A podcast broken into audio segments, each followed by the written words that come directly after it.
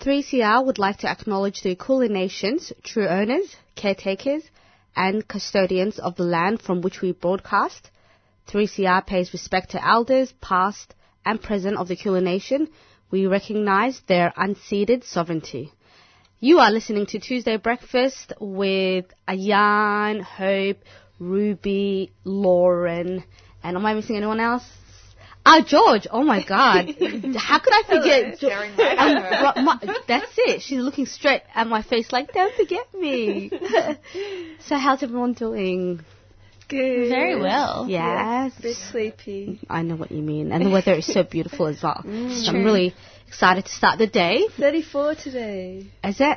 Okay. Finally, summer's come. It's been waiting and waiting. Last week when we were here, it was I think 14 or 15. So only in Melbourne is the weather. Exactly.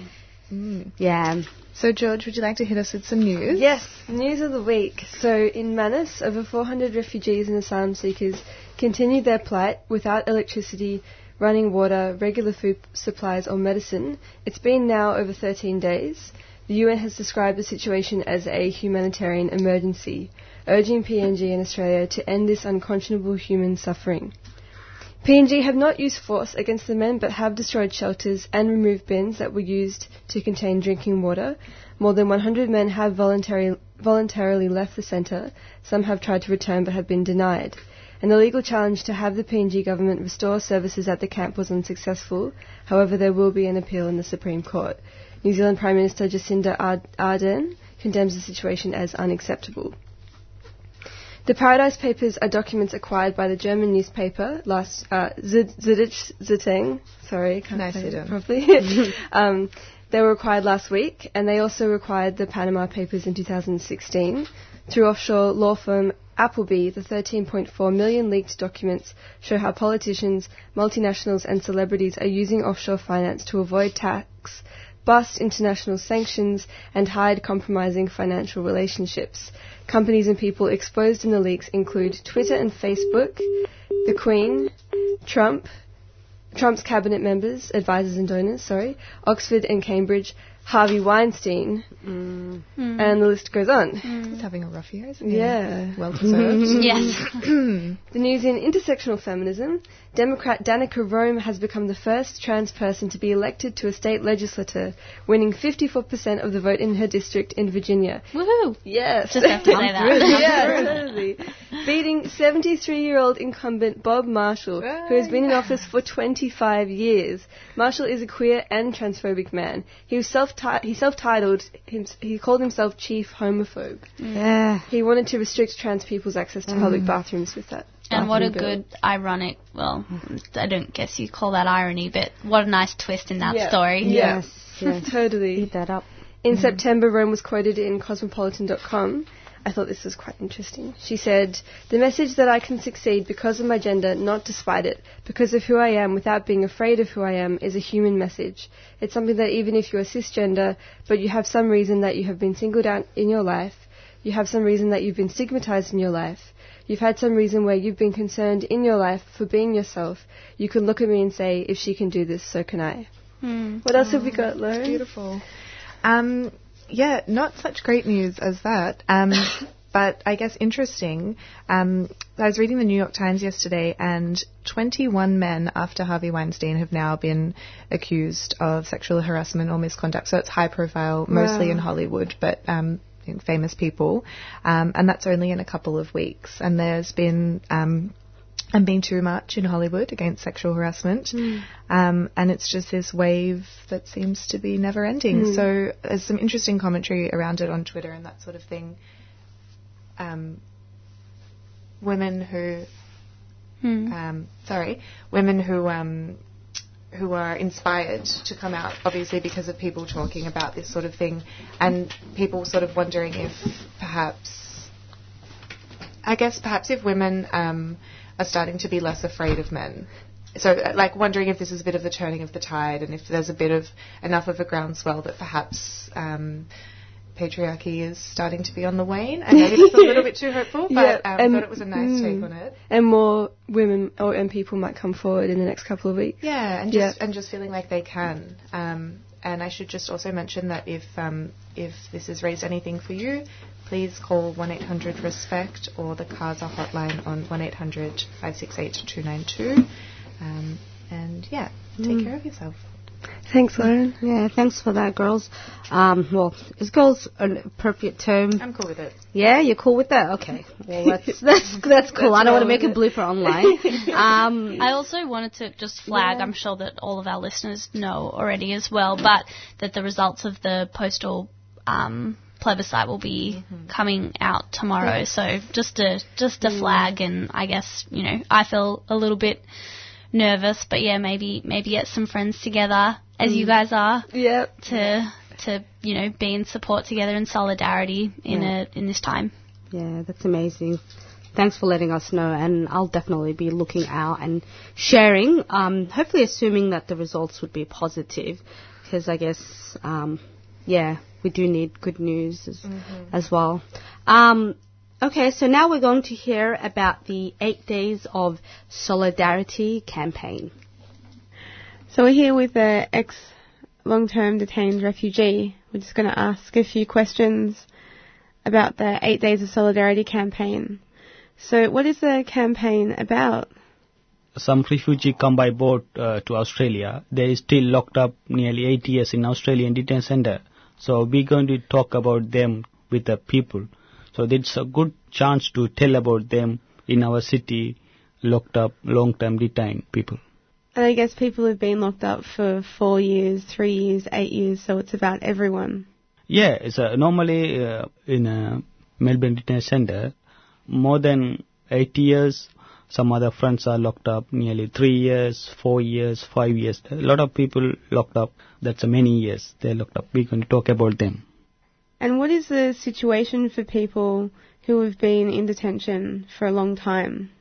So their lifestyle, they're saying, just wake up, that's it, we did today. 24 hours they are doing just wake up only. Physically or mentally they don't have any mood to do anything. And also the environment also giving very strict and stressful life for them. Example, we can't wait in the traffic light 2 seconds. So we are making deep breath or making some stressful actions. We show up at the few seconds. Think about them. Last 8 years, same place, same situation, same meal, same environment, everything. So think about this time, how is horrible the situation they're having. And so when they're staying in the detention centre, what restrictions are there? Everything are limited and strict facilities they have inside of detention center. Even they can't keep much things with them. Most of things are banned to use. They can't keep it with them also. So even they can't use any mobile phone or any pen and paper also. They can't use themselves in privacy. So for people who are locked up in detention, how can people support them? Talk about them with your friends, your local politician, and we can give some encourage or hopeful words with them. So the best place to get current information about visiting people in detention would be 8 Days of Solidarity for Refugees.wordpress.com. Yes, that's right. And also the one of Facebook page could helpful Friends of Maita.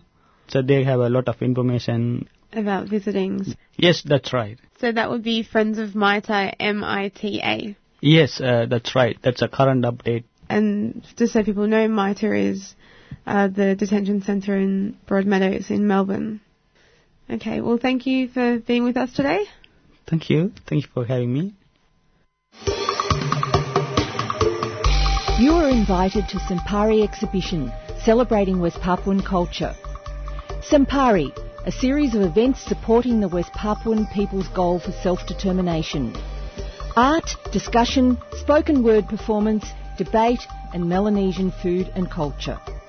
Friday, 8th December at 6 p.m. till Sunday, 17th December. ACU Gallery, 26 Brunswick Street, Fitzroy. Go to Sampari Exhibition Facebook or DFAIT West Papua website. Sampari, brought to you by Federal Republic of West Papua Women's Office, a 3CR supporter.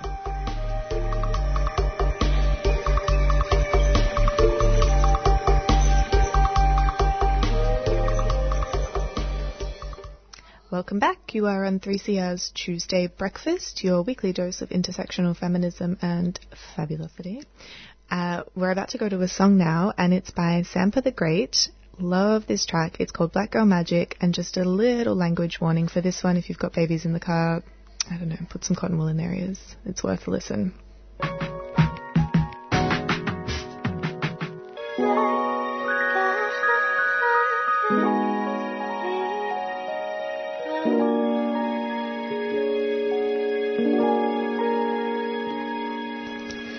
And you are listening to Tuesday Breakfast with myself, Ayan, Ruby, Hope, Lauren, and George. Oh my God, George, I almost did it to you again. I am trash. So you were just listening to Sampar, Black Girl Magic.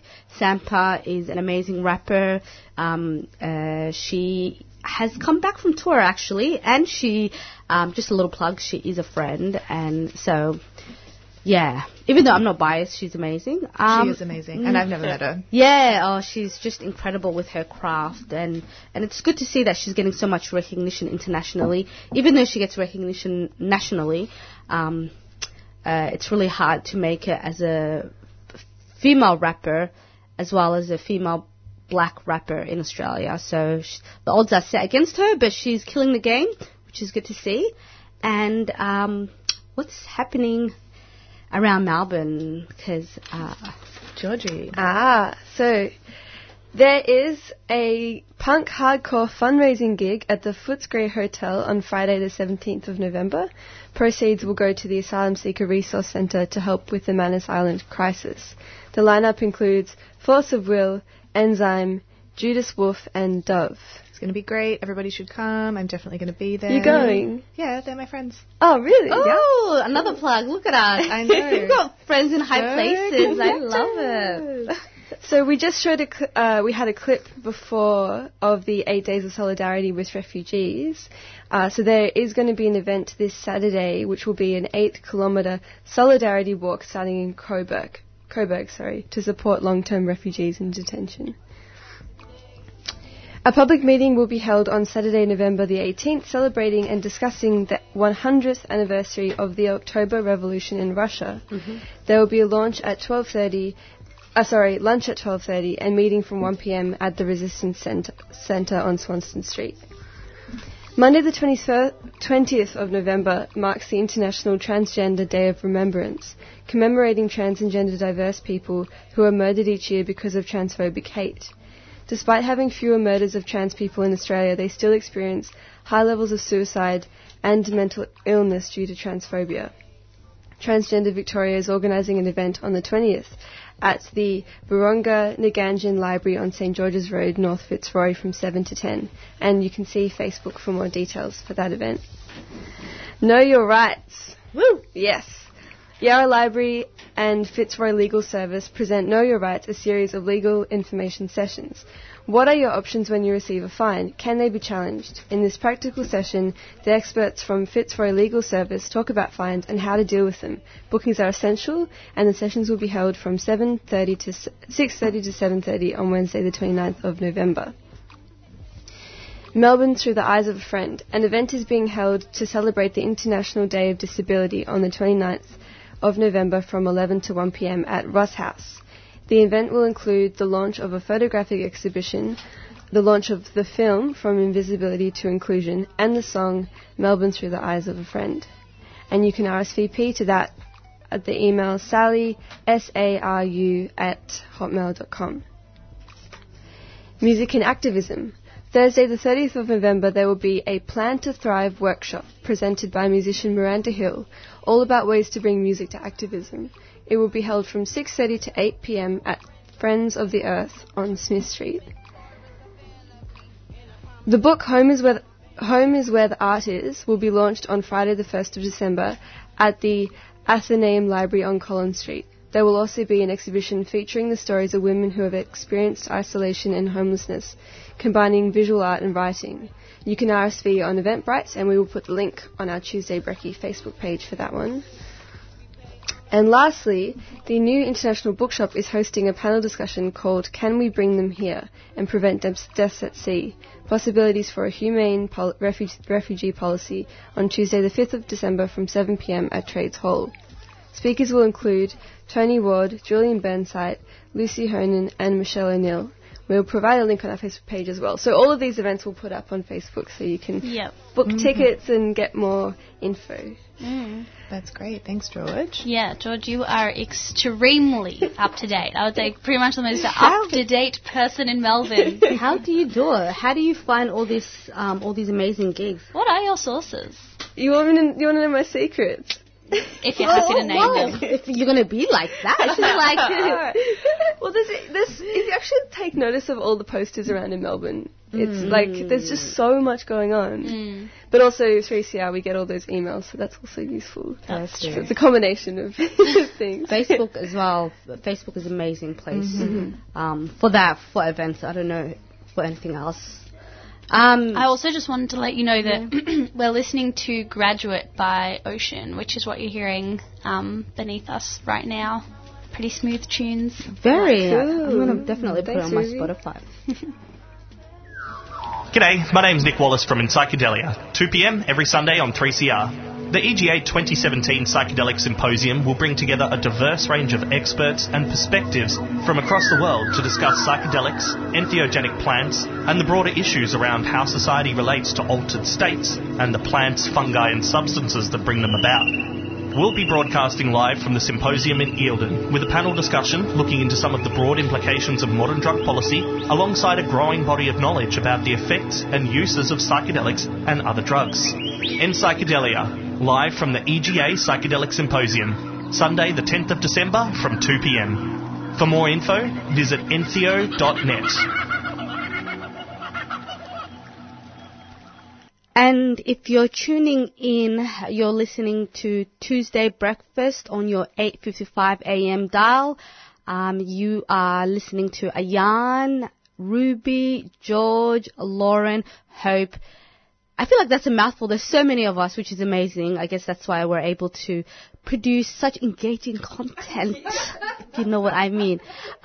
Speaking of engaging, right now we're going to be playing a song by Queen Latifah, one of the OGs of the rap games. I don't want to say, I'm not going to limit her to female. She's just an amazing rapper, full stop. And this is one of her old classics, and it's called UNITY, UNITY. And content warning, there is a few, expletives, but you know, it's worth it because the song is all about female empowerment.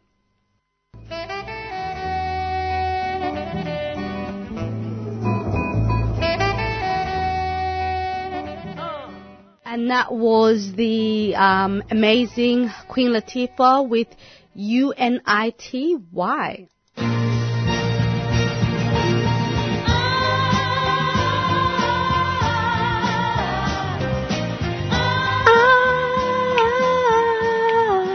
Excellent news, dear listener. It's that time of year. We once again are selling two delicious wines generously donated by local winemaking star and 3CR supporter Luke Lambert.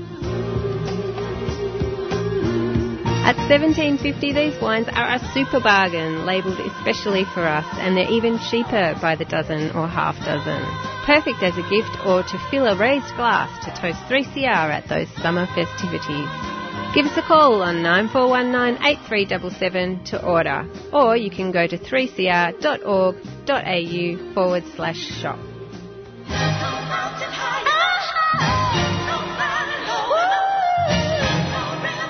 Wines are available for collection from 3CR up until December 22. Ain't no mountain high enough to keep me from them.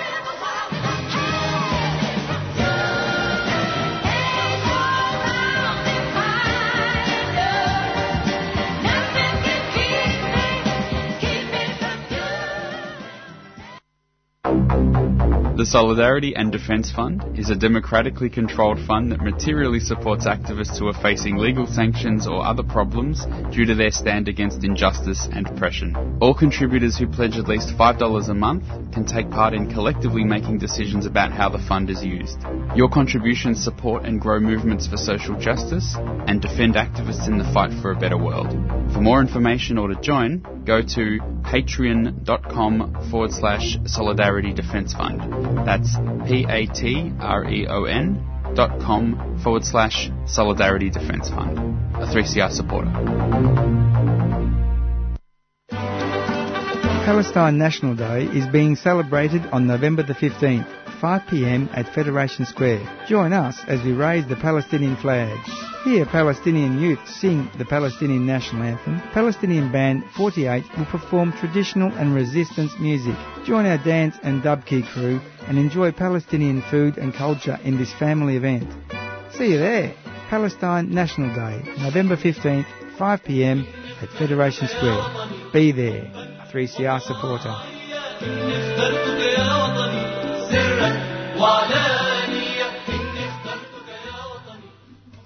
So we're about to speak to Tony Briffa, who is a former mayor, deputy mayor and councillor of the City of Hobsons Bay and co-executive director of Intersex International Australia.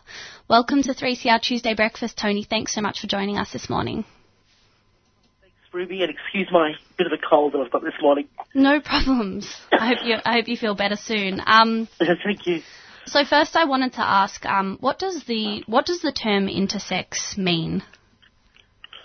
Intersex is when a person is born with sex characteristics that are outside the typical medical norms of what a male is or what a female is. So it could be someone born with 47XXY chromosomes. It could be a girl that's born with internal testes instead of ovaries.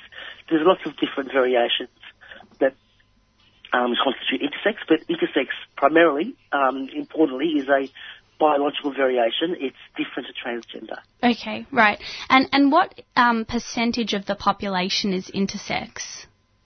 About 1.7%. So if you can imagine, group of 100 people, about 2 people in that group will be intersex. So it's about as common as redheads. Right. Okay, that's interesting. And we all love redheads. That's a good analogy. We do. We all love redheads. I certainly do. 3 of my best friends are redheads, so...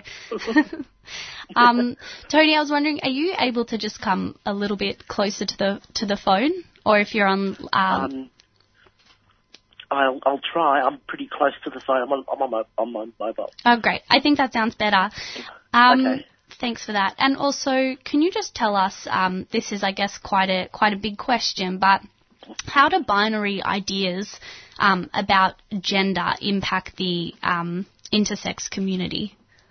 Yeah, I guess for us it's about binary ideas of sex.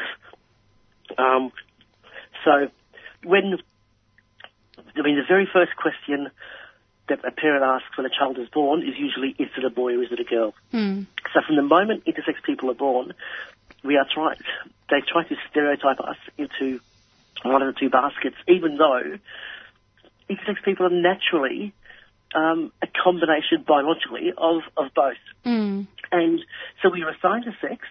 Unlike trans people, I have to say this, trans people, their sex is assumed, but with intersex people, we're assigned. Doctors actually make a decision about the sex of rearing in many of our cases. And then, which is fine, and most of us, we should be raised as either a boy or a girl, depending on our particular intersex variation. But unfortunately, what they also do is they then go to surgically and hormonally reinforce that gender assignment without our consent. So even today, little girls at the Royal Children's Hospital, our little baby girls, are having their clitorises reduced in size without their consent and for no medical reason, just because doctors deem that their clitoris is too big. Wow.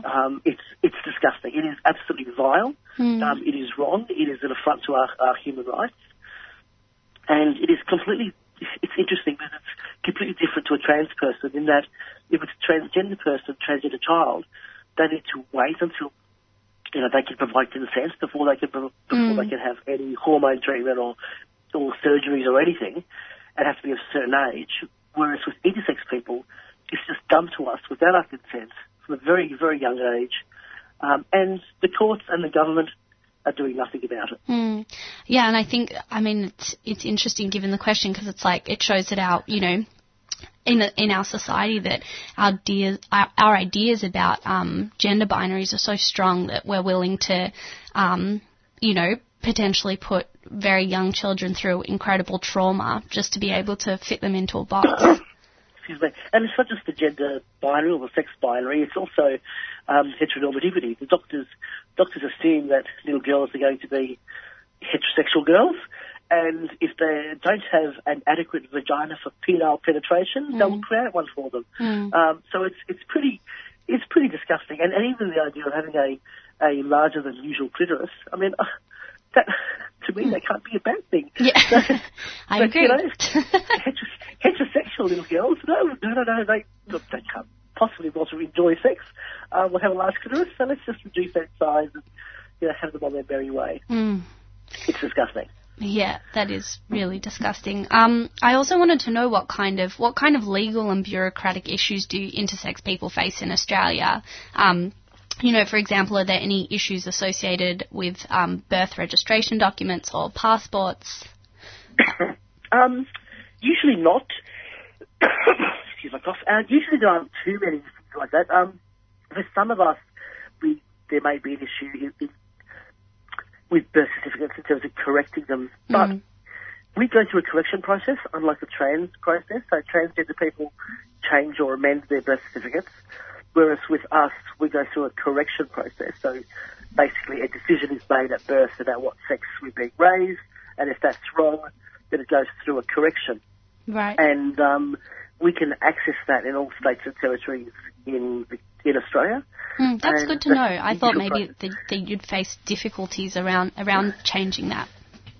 No, the question is, it's okay. The only thing is, departments of birth death marriages tend not to realise that it goes through a correction process and assume that we are transgender. So we really need the intersex person to know that that's the process to go through. So if they contact OII or the AIS support group, obviously we'll assist them and advise them of the process. But yeah, it's fairly straightforward going through a correction process rather than the sex change process, because the trans process, you need to prove your divorce, you have to have surgery and all that sort of thing, whereas we don't have to. Right. And do you think that Australia's healthcare system adequately meets the needs of the intersex community? Well, obviously, I have to say no, but given that they're providing, yes, free services, but unnecessary services to children by, you know, reducing the size of their clitoris, removing healthy organs, healthy gonads, doing normalising surgeries. It's a pretty awful, vile intrusion into a person's human rights, and that's all based on Australia's healthcare system. Mm. Mm. And also, I guess, because, you know, the postal plebiscite, the results are coming out tomorrow, as we all know. And I'm wondering what the results of that mean for intersex people in Australia. Yeah. Well, most intersex people are heterosexual. I don't hold that against them. I'm not. So for some of us, it'll be the big deal. Although the same-sex plebiscite was based on same-sex marriages, and not all marriages are same-sex, although, you know, they're not currently covered, because the current Marriage Act, when Howard changed it to be specifically between a man and a woman. So for intersex people, we're not sure what that means. In my case, as an example, I was married to my wife in New Zealand, because we can get married in New Zealand, and hopefully, when the bill comes up and the legislation is passed here in Australia, then it won't just be about same-sex couples, but it'll be about genuine marriage equality. Mm. Yeah, definitely. And just finally, if people want to find out more about Intersex International Australia and the work of this organisation, which you are the co-executive director of, how can they find out more or get involved? Yeah, if they just go, they can look us up in Facebook or go to our website at oii.org.au. Great. All right. Tony, thank you so much for taking the time to speak with us today, even though you've got cold, and sorry to hear that, and we really hope you feel better soon and appreciate you taking the time. Not a problem. Thank you very much, Ruby. Thanks. That was Tony Briffa, who is a former mayor, deputy mayor and councillor of the City of Hobsons Bay and co-executive director of Intersex International Australia, speaking to us about the intersex community here. What do we go into next? After a few community announcements, we'll hopefully, we're going to be listening to an interview. George is going to be doing an interview with Jess Jones from the Star Observer. That's going to be a great interview. So looking forward to that. Celebrate International Day of People with Disability at the Victorian Disability Sport and Recreation Festival. Featuring over 30 exhibitors and 3 activity zones, come and try different modified sports and watch a disabled water skiing demonstration. This is a free, accessible, family-friendly event. Friday, the 1st of December from 10 a.m. to 3 p.m. at Crown River Walk. For more information, visit dsr.org.au. A 3CR supporter. Accent of Women. It seems so obvious to me that if you live in a completely violent cultural milieu, that it's going to translate into every aspect of women's lives. Accent of Women. What's a border? They don't see it like a big wall right along the How can people live ordinary lives when they're living in such an extraordinary situation where there are armies there and terrorists there, and such conflict every single day of their lives? Accent of Women. A show by and about women from culturally and linguistically diverse backgrounds. Every Monday from 11 a.m. on Community Radio 3CR.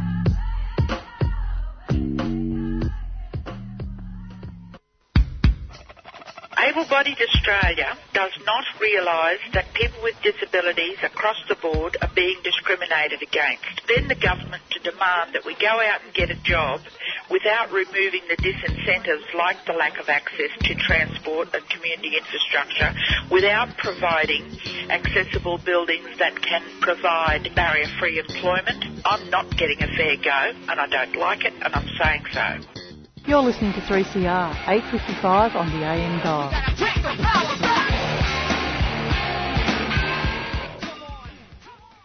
Welcome back to Tuesday Breakfast on 3CR, 8:55 AM on your dial. We are your weekly dose of intersectional feminism, and we just heard an interview from Ruby with Tony Briffa from the... I have lost it. He is the co-executive director of Intersex International Australia, and it was fascinating. It'll be up on our page in case you missed it. Highly recommend a listen. And we're just going to go to a song now. We are really loving female MCs in here at the moment. I think this is really the year in which particularly black female MCs have just boomed. Mm-hmm. And I don't know, I feel like there is amazing art everywhere created by these powerful women. Absolutely. It's been the year of incredible albums, so we're going to continue that theme, and I'm going to play a song now by Rhapsody, who is an American hip-hop artist, MC, and is just really incredible. There's a bit of a language warning for this one again, but I think you'll get the passion in her voice, and in true Tuesday Breakfast style, it is called Sassy. Enjoy.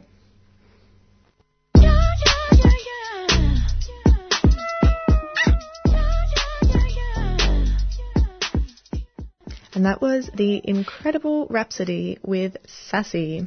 And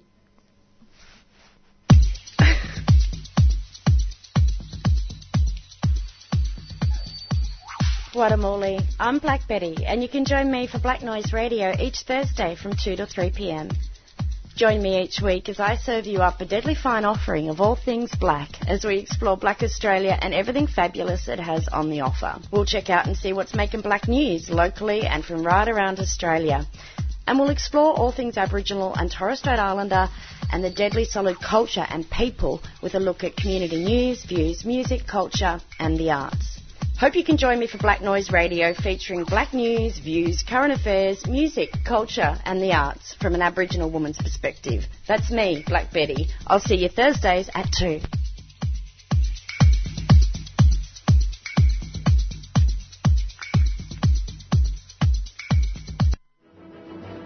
From every corner of the land, womankind arise! Women on the Line, a current affairs program devoted to women's voices, covering a diversity of women's interests and hearing women's perspectives on current affairs. Rights, militant plea, never you fear! Erosion of human rights leads directly and inevitably to erosion of human security. We do not accept the denial of our rights, because the right to have a say over our country is our life. Women on the Line. Tune in on Mondays at 8:30am and Wednesdays at 6am on 3CR Community Radio 855am. And streaming live at 3cr.org.au.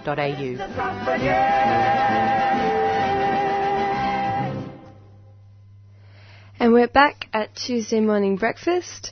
We've got Jess online with us today, who's from the Star Observer and joins us from Brisbane. Hey Jess, how you going?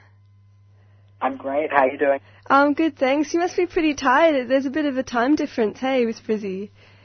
It's so early. Well, thank you so much for making the effort to speak with us today. My pleasure, thank you for having me. Would you mind just speaking up a little bit? It's a bit tricky to hear. Oh, how's that?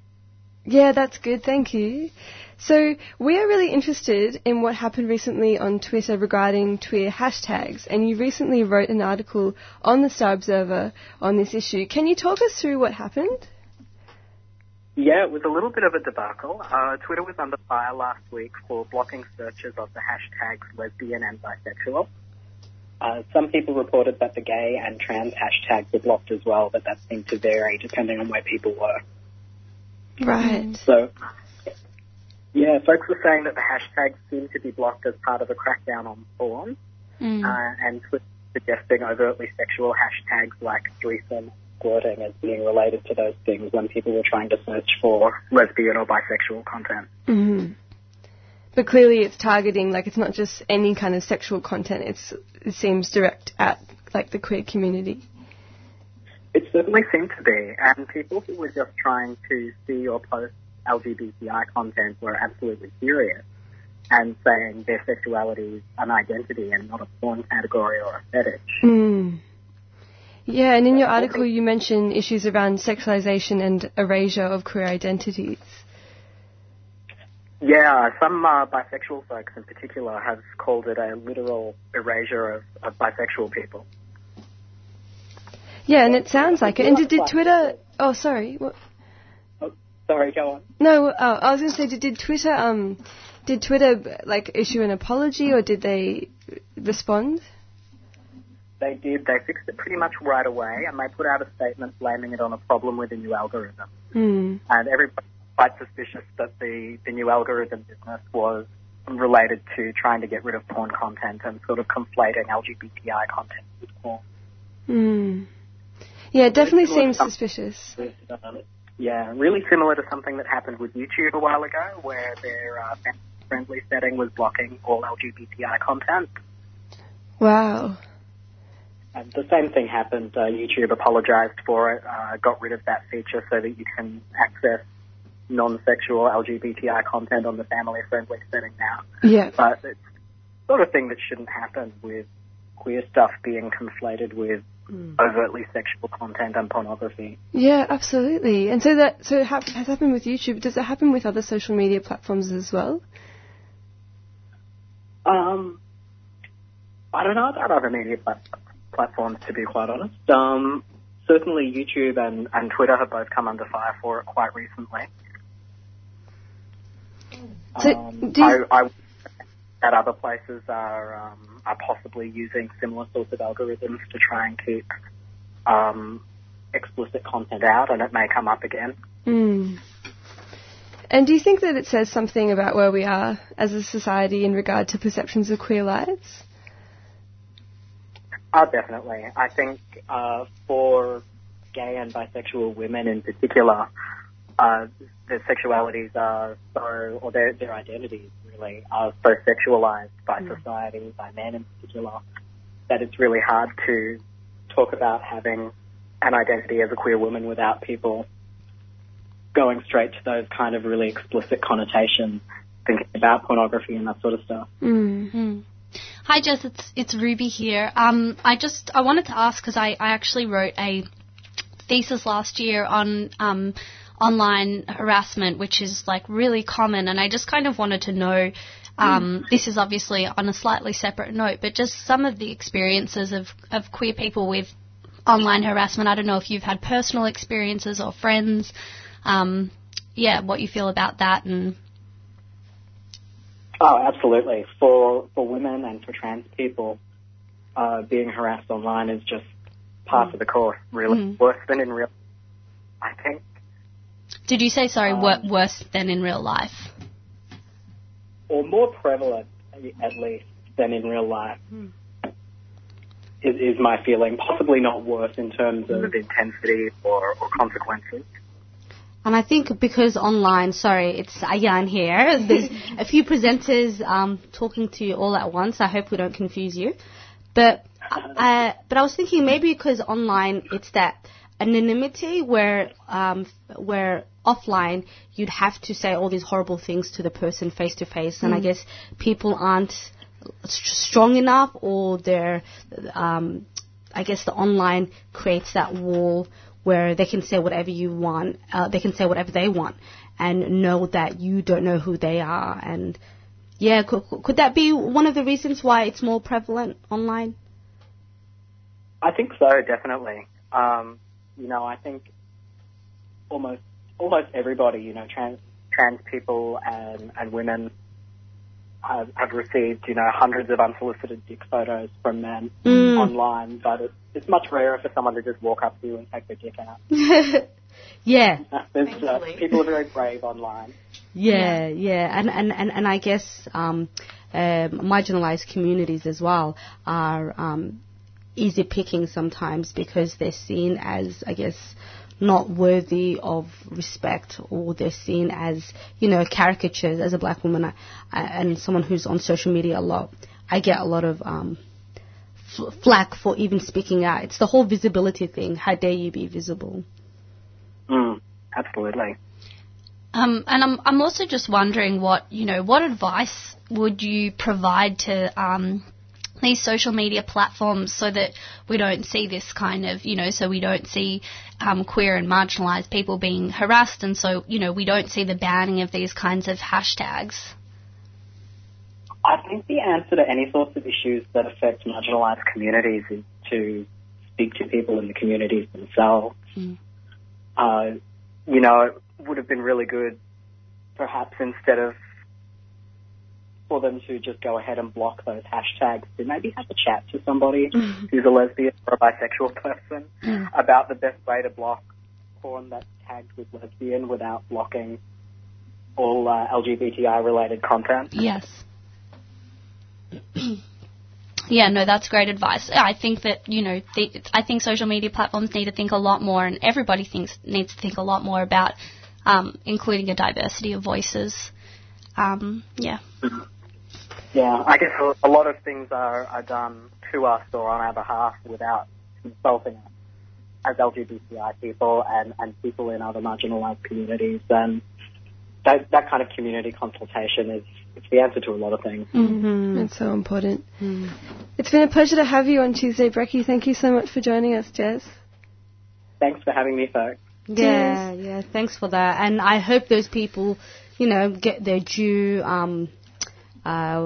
what's the word? Comeuppance. Yeah, coming up. That's it, yeah. Thanks for that. Bye. That was Jess Jones, who's a journalist at the Star Observer, who was speaking to us about the recent hashtags that Twitter had banned.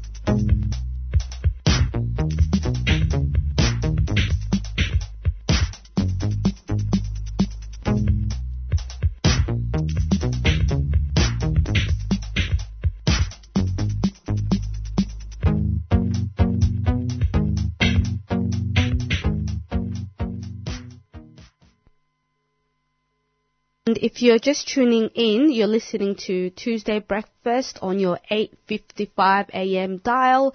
You're listening to myself, Ayan, Ruby, George, Lauren, and Hope, who isn't with us, but she's always, I guess, contributing amazing content, and we do appreciate that. That's why we always give a shout out to her.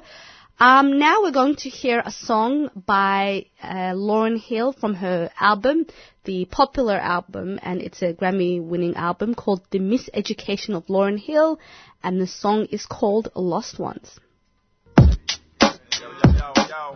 What's a bum bum?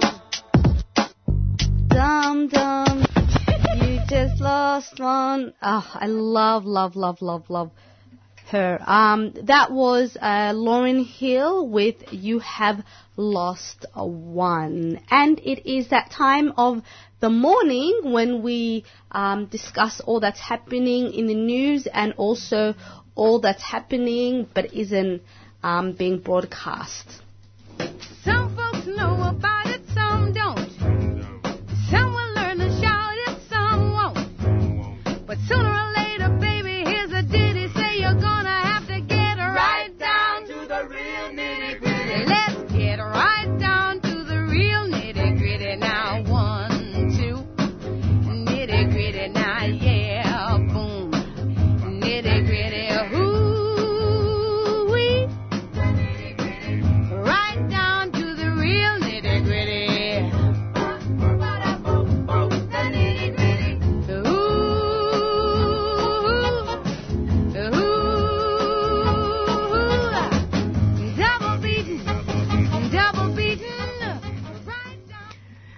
Welcome back to Tuesday Morning Breakfast on 3CR. And for Alternative News today, we are going to be looking at women in prison and more broadly the way that Australia puts people in detention when they don't want them around. So I guess firstly, we've all done a bit of reading and a bit of chatting about incarceration rates in Australia generally and in particular women in incarceration. And I think I couldn't believe some of the statistics that, in particular in Queensland, that the corrective services people have found about women in prison. And I might just open with some stats to kind of colour the conversation. That would be nice. Women in prison in Australia are overwhelmingly charged with and convicted of minor non-violent offences, and these are so minor that the average duration of the stay for women in prison during 2015 was 4.96 weeks, so just over a month, which that just blew my mind. And 94% of women in prison generally during that period served 12 months or less as a sentence. And these are almost always non-violent crimes, and usually women who do commit violent crimes commit them against violent partners, so perhaps in self-defense or in a situation where that's their only option. So we aren't talking about hardened violent criminals here. In that situation, we're talking about desperate, traumatized women. So that's a really important thing that it doesn't seem like is being taken into consideration. And I did also just want to note another statistic that's really important, and that is that at least 85% of women prisoners in Australia are victims of abuse, though there's a lot of research around done by organisations that aren't corrective services or associated with the government that which women might feel a bit more comfortable talking to, and they suggest that figures could be up to 98% of women in prison have been victims of abuse. Wow. And just really to bring home as well, because in Australia, unfortunately, Indigenous and Torres Strait Islander women are disproportionately affected by abuse and family violence. They are also the fastest growing cohort of prisoners in Australia, and they make up 33% of all women in our prisons, despite being a really small percentage of overall Australian population. So it's really horrific, and I think it really shows that the Australian prison system has a pretty significant racism problem. Yeah. What did you guys think about all of this stuff? Yeah, some of those stats are just really staggering. Mm. And there was another one that I found interesting, that women's imprisonment rates have increased by 50% in the last 10 years. So this is actually rising on the whole. Yeah. And do we know why that is? Why, like, that seems insane. Is it changes in the way that people are sentenced that's causing that? Yeah, or? So a lot of mandatory sentencing is a thing now in a lot of states, which is like... So there are sort of two ways you can be sentenced, and one is mandatory sentencing, whereby if you say you're charged with robbery and you're convicted of robbery, mandatory 12-month sentence, boom. Right. But in a non-mandatory sentencing situation, the judge can take into account that perhaps you were, I'm not sure, perhaps you were homeless, and perhaps you were having some other life situations happening at the time that they need to take into account in your sentencing, and perhaps it would make more sense for you to be put into some kind of rehabilitation or rehabilitative program as opposed to a custodial sentence, and then they don't have to go along with that 12 months. So, and what's the rationale behind... Sorry, I'm asking lawyer Lauren here. This is my favourite topic. What's the rationale behind mandatory sentencing? Because it feels like that's essentially just saying, it's saying we're not going to take context into consideration at all. Yeah, totally. I mean... I'm sure that people have seen, particularly in Victoria, I guess, which is where we live and we see all of the news really regularly, but this tough on crime rhetoric that Australia has really fallen under the spell of in the last decade or so is really undoing a lot of... There were so many other options outside of incarceration that had been... And they still exist, but now this tough-on-crime idea of three strikes and you're in jail, even if you're a youth offender, and all of these sorts of ideas... And it doesn't work. Like, there are... I'll just go back to some New South Wales Bureau of Crime statistics here, but, a 10% rise in the prison population has been found to have a 1.1% reduction in property crime, for example.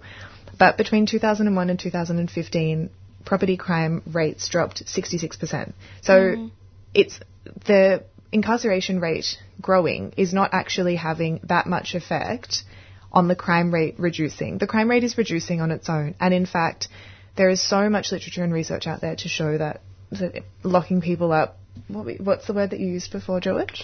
Oh, that it's criminogenic. Yeah. Which means it causes criminal behaviour. So putting people in prison causes more criminal behaviour when people get out, and there's higher rates of recidivism. And thinking about, like, what are the effects? If it's not reducing crime, or it's not having that big an impact on that issue, then what is the impact? And it seems to be from this report that we were reading, that was a panel on the current issues in sentencing, that it was talking about the fact that it's people, it perpetuates inequality. So if you are homeless or you are experiencing any other social or economic issues, you're more likely to end up in jail, and then you're more likely to continue in this vicious cycle.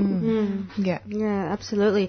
And there was an article I was looking at in The Conversation. An article is called "Why Are So Many Indigenous Kids in Detention in the Northern Territory in the First Place?" So I'll just start off by giving out some facts on the situation on the ground.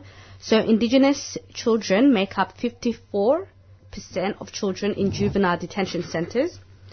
So 54%. Indigenous children are 26 times more likely than non-Indigenous children to be in detention. Oh my God. 97% of children in NT juvenile detention centres are Indigenous. So working from that kind of framework, Thalia Anthony, who wrote this article, and the article is called Why Are So Many Indigenous Kids in Detention? So she looks at the impact that the Northern Territory intervention had on youth incarceration. So just a quick summary of the NT intervention, although it should be called invasion because that's what it was. The Little Children Are Sacred report came out, I think, in around 2007. So that report alleged that there was a widespread sexual abuse and neglect in Northern Territory communities. The recommendations, which I'll briefly list at the end, were largely ignored.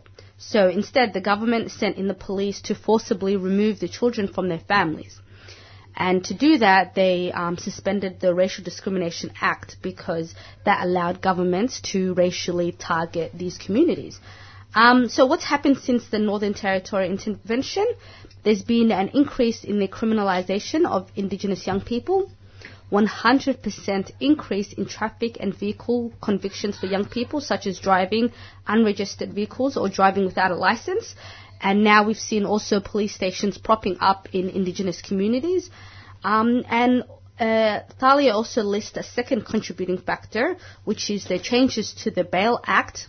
Some of these changes to the Bail Act, including allowing police officers to use electronic monitoring gadgets as bail requirement, and also requiring the accused to wear a monitoring device and comply with reasonable directions from a police officer. So imagine young people under the age of 15 being told to basically being forced to wear these little gadgets. Mm-hmm. And as you know, children are children, and to put that thing on them. And there's also restrictions as to where they can go. So telling kids where they can't go and having young children lug around this thing on their feet and basically being surveillanced. You can just imagine all the mental stress that can put on the children. So what happens when you expose children to the criminal justice system? So evidence shows that prisons are, as you said, George, more likely to contribute to recidivism. So young people, instead of getting young people to participate in like diversionary alternatives, what the government does is they lock the children up. And also some solutions that the article lists. So she lists legal and non-legal. So the non-legal solutions are to provide support and programs for young people in improving the prospects of their lives, I guess. This also includes therapeutic and healing programs relating to trauma, mental health and disability issues, and also enacting the Little Children Are Second report. I'm just going to list two of the recommendations.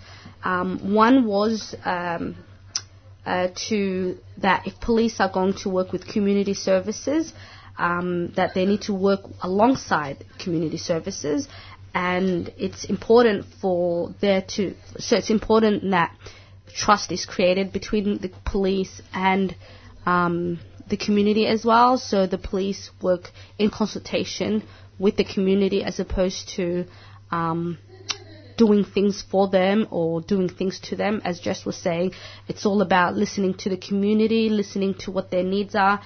And the second thing is also communities, Aboriginal communities need to be empowered to make decisions for themselves. So give them all the support and resources that they need.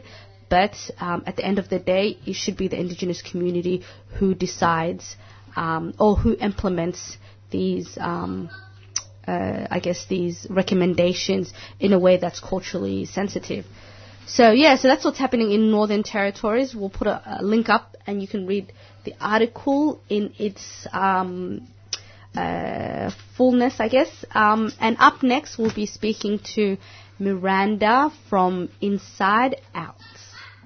And right now on the phone, we have Miranda from Inside Out. Inside Out is an Australian-wide grassroots group aiming to build a network for LGBTQ plus people, both inside and outside of prisons. Thank you for joining us, Miranda. Thanks for joining us, Miranda. Thank you. Sorry about that. That was a little glitch on my part. It's okay. So before we discuss who Inside Out Solidarity Network are, can you tell us what the major issues are facing the LGBTQI plus people in the prison system? Sure. So I guess, just firstly to let listeners know that for me personally, I haven't experienced being in prison, so I guess to answer this question, just reflecting on a lot of the issues that people have talked to us about when they write us letters or they write into the newsletter, a lot of people have sort of talked about this feeling of isolation, being in prison and not really having access to the queer community or other people that they know who are openly queer, who they can talk to about those experiences and things like that. And I think things that us on the outside sort of take for granted as being an important you know, support network of having other LGBTIQ people to kind of talk to about some of the issues that, you know, we might face around homophobia or things like that. So I think, you know, that isolation has been, you know, something that people have experienced a lot. Also a lot of homophobia and transphobia. So from other inmates and then also from prison guards as well. And a lot of times people have written to us about instances of physical violence, being attacked by guards where they've been called homophobic names and things like that. People have experienced sexual assault in prison.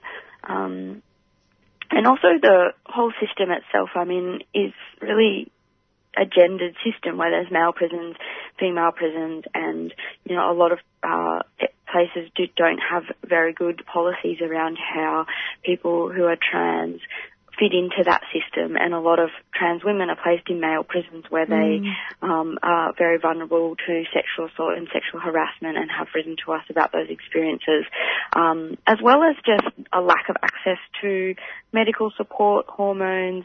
Even being able to change your name legally is really hard. So a lot of these things are, you know, ways that the system is making it really difficult for people to express their gender identity.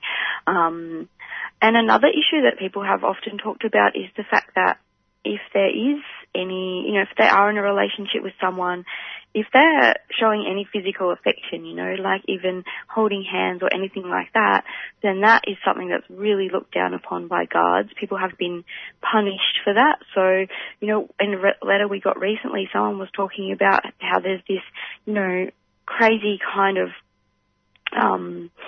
thing where they can be punished more severely for holding hands or showing some kind of loving affection to their partner than someone will be punished for being physically violent or sexually violent. So, you know, there's a complete double standard in how they're treated because of that homophobia from the guards and the whole system. Wow, to be afraid of affection, that's really deplorable. And where does inside-out solidarity come in? Yeah, well, as you said in your introduction, we are a grassroots group, and our aim is to sort of build community across the prison walls. So we've been going for about a year and a half now, and the main project of Inside Out is to create a newsletter. So once every 3 months, we put out a newsletter that has contributions from our members on the inside, so people can send in artwork, letters, poetry, anything they want to put in really, and then we put that all together and then we send it out to the people inside. So we have about 70 people on our mailing list on the inside, and a lot of those people contribute to the newsletter regularly.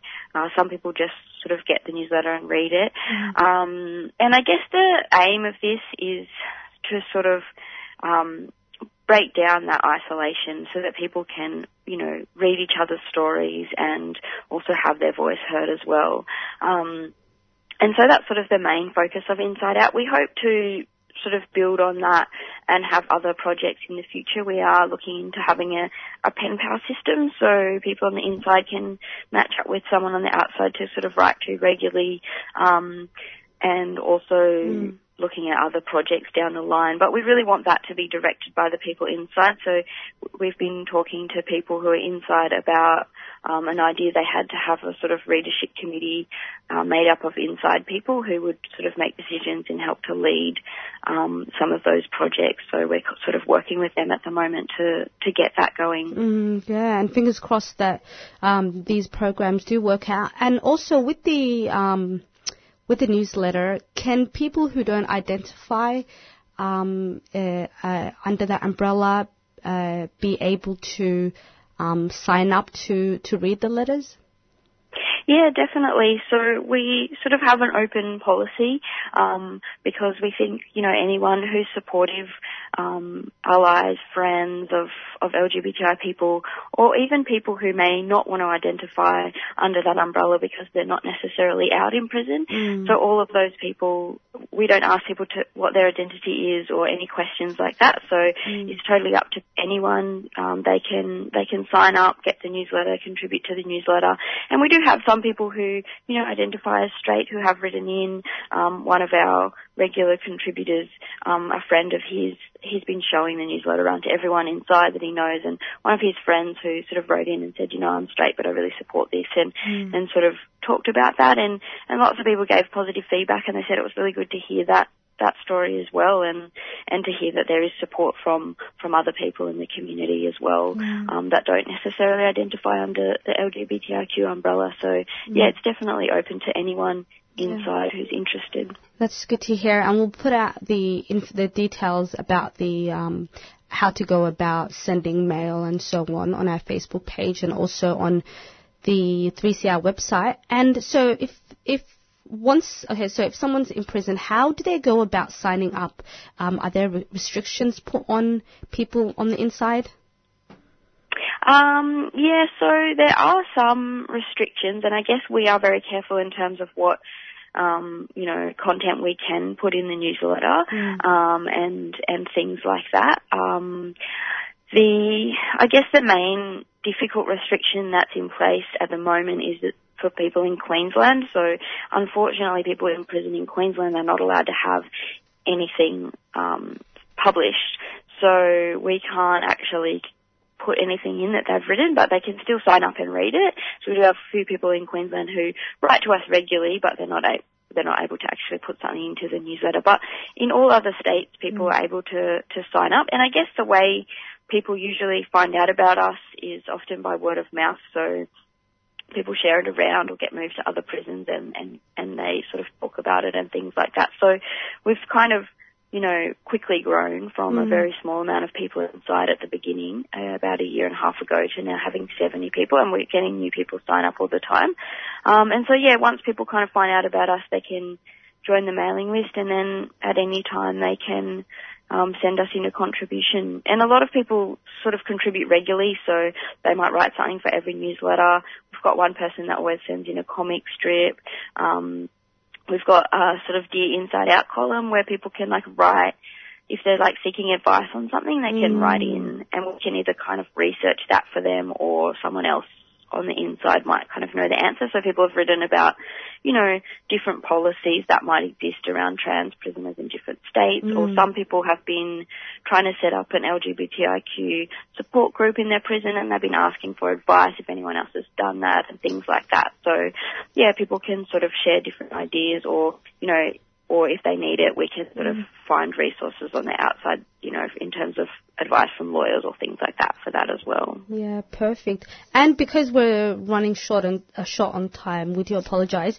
Can you just briefly maybe tell us the type of support, the type of information regarding support that the newsletter shares, and also why it's important to assist prisoners amplify their voices? Yeah, well, I think, as I said before, the isolation is a really big thing that people have talked about, and I think one of the main support that the Inside Out newsletter provides, and the feedback we get from people about it, is that it's really powerful and validating to hear the stories of other people who are inside, who are queer and trans as well. So being able to share their experiences and have those read by other people, and also to hear other people's stories, I think has been an amazing support for people, and to build that sense of community, so that they know that they're not alone in those experiences as well. As I said, we can also provide other resources, support, information and things that people request. Sometimes we put in resource lists of community organisations that they might be able to get in contact with as well for extra support.